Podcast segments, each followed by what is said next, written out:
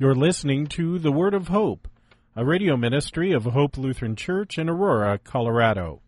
Our preacher is Pastor Bryan Wolfmueller with today's Word of Hope. In the name of Jesus, Amen. Love caused your incarnation. Love brought you down to me. Your thirst for my salvation procured my liberty. O love beyond all telling that led you to embrace in love all love excelling our lost and fallen race. That was stanza four. And rarely is there a stanza, stanza so wonderful that captures our imagination with the, with the Lord's gospel, with His word of peace with His comfort and His mercy and His forgiveness, His love that knows no limits and no bounds, His love that is for us. That's why the, we sing these hymns and it's why we hear these texts. It's why we listen to sermons and come to church so that the Lord's love would capture us and have us and hold us secure. And so it is again today.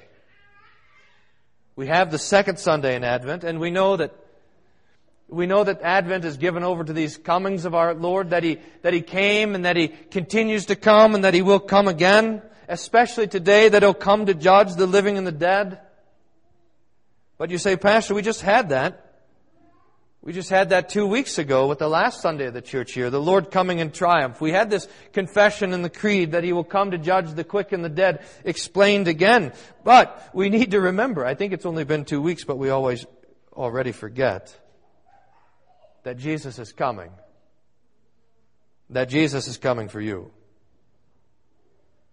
The beauty though in Advent is that we get, to, we get to consider this second coming of Jesus squeezed in between the consideration of his always coming and his first coming. That Jesus, that Jesus came already in our flesh and blood to bear our sin and our guilt and our death and to give us salvation and life and the forgiveness of sins and that Jesus continues to come to us in His Word and in His sacraments to give us the victory of the cross, to dump all of these gifts right on top of our head, His mercy and His blood and His name and His friendship and His holiness and His life and forgiveness. He, he, he pours all that out on us constantly. So it is when we consider finally that Jesus will come again in power and that He will come again in great glory like the text says we know that the Jesus who comes in power and the Jesus who comes in great glory is the same Jesus who came in humility and the same Jesus who comes in mercy. The one who died for us is the one who is returning for us. So that this second coming of Jesus, this cosmic event that will mark the end of the universe, that this too, like everything else that Jesus does, is for you and it is for your salvation. And we see this clearly in the gospel text. Luke chapter 21. Jesus, uh, the context is, Jesus had just finished uh, his last public teaching in his ministry. It's Holy Tuesday in the text, uh, before Good Friday.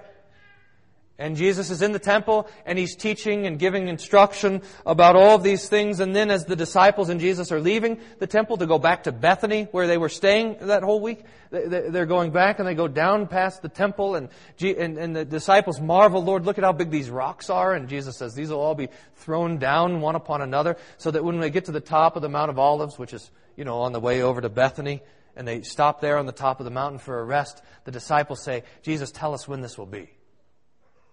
And what will be the signs of the coming of your age? And Jesus teaches them. He teaches them about the troubles of the last day.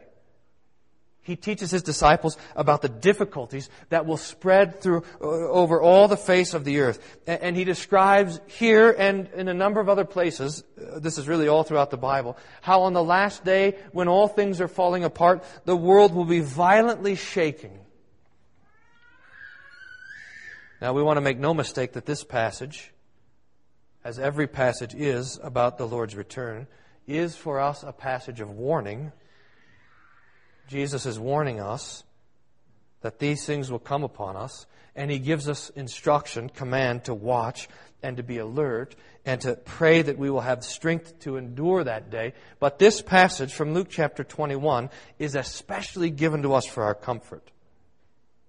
In fact, throughout the text, Jesus will make comments or promises, really, teaching us the joy and the comfort of the last day. And He is doing this to give us peace, to still our hearts, so that as we wait for that day and as we see that coming, as we see that day coming, we will not be afraid, but the opposite, that we would long for that day. And we would pray for that day. And we would look with joyful expectation for the coming of our Lord Jesus. But this is the question for us today. The question to answer is how this can be. How can we long for and desire the end of all things?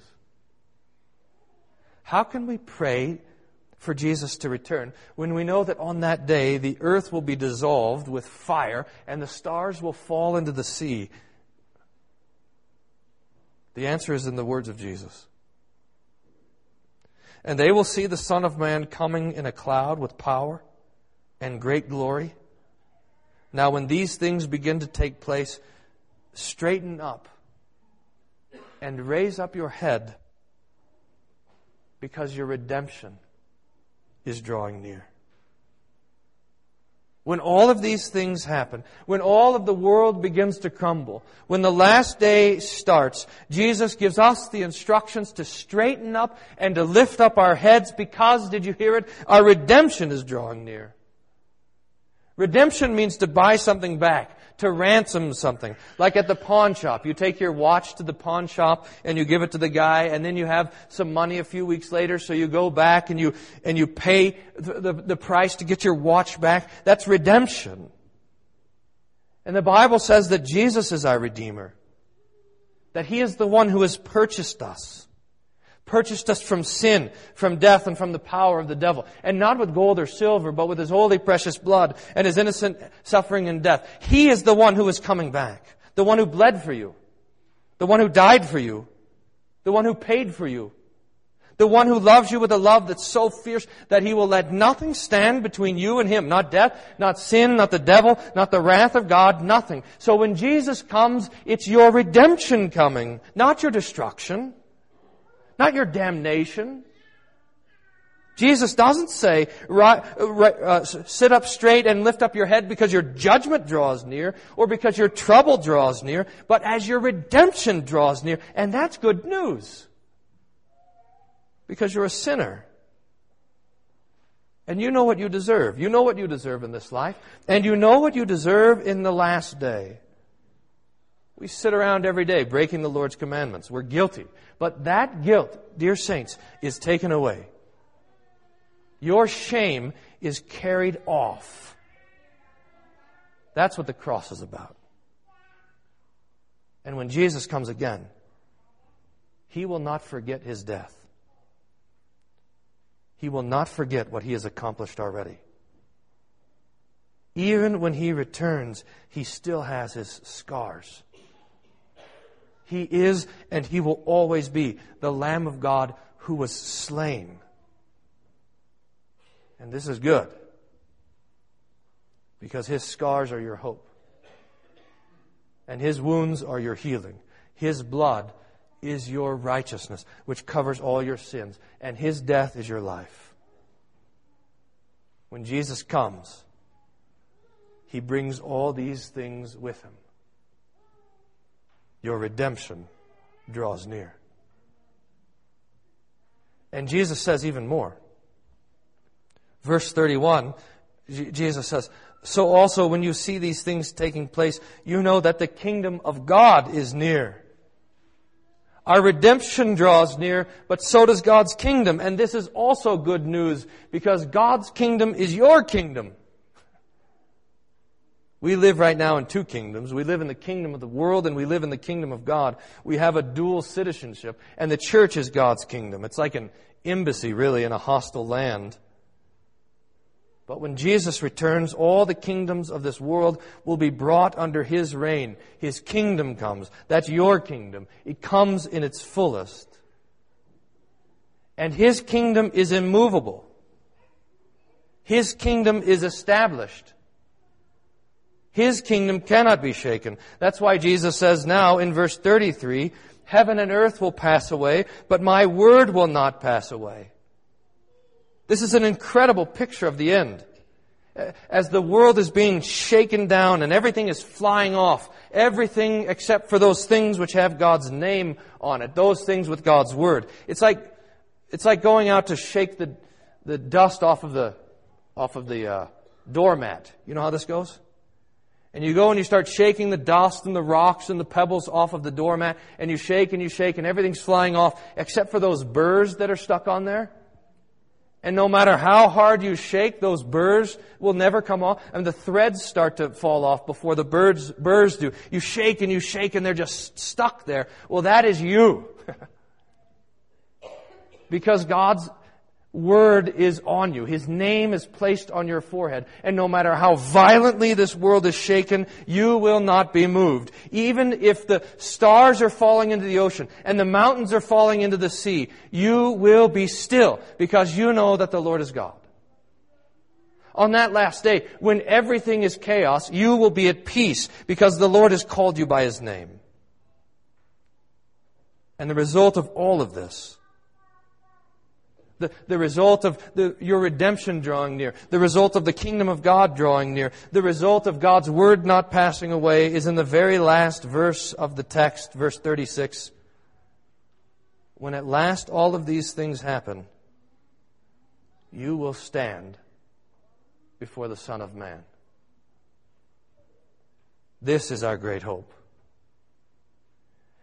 In the midst of all of the troubles of this life, at last, dear saints, you will stand before Jesus. In the midst of all of the bad news, in, in, in the midst of all of the trouble, in the midst of all of the tragedies that happen out there in the world and even in your own heart and your own mind and your own conscience, in the end, you will stand before the Son of Man. After all of the trouble, after all of the difficulties, after all of the tears, after all of the dying, after all of the frightfulness of the, of the last day and of this world falling apart, after all of this, you will stand before Jesus. And you will see his face. You will see his smile. And you will know his love. For Jesus is coming. But the Jesus who is coming, is the Jesus who has come already. The Jesus who is coming is the Jesus who has breathed his last breath on the cross. The Jesus who is coming is your Jesus, your Savior, your Redeemer. And he is your friend. So, when you see all these things happening, sit up straight and lift up your head. Your redemption draws near. Amen. Now the peace of God, which passes all understanding, guard your hearts and minds through Jesus Christ our Lord. Amen.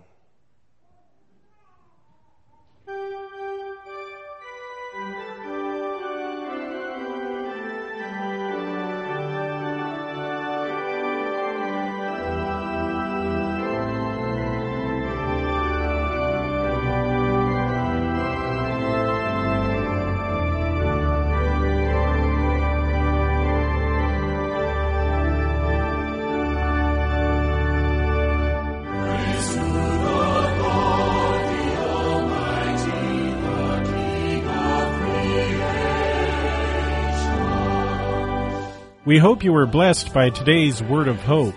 Hope Lutheran Church is located at 1345 Macon Street in Aurora, Colorado. Their weekly schedule is as follows: Sunday morning worship at 9:15, adult Bible class and youth Sunday school at 10:45 a.m. On Tuesday mornings there is a matin service at 8:30 a.m. with a Bible class to follow at 9:30 a.m.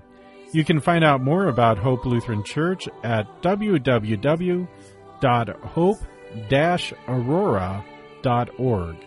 That's www.hope-aurora.org. Until next time, may the Lord bless you and keep you in his grace.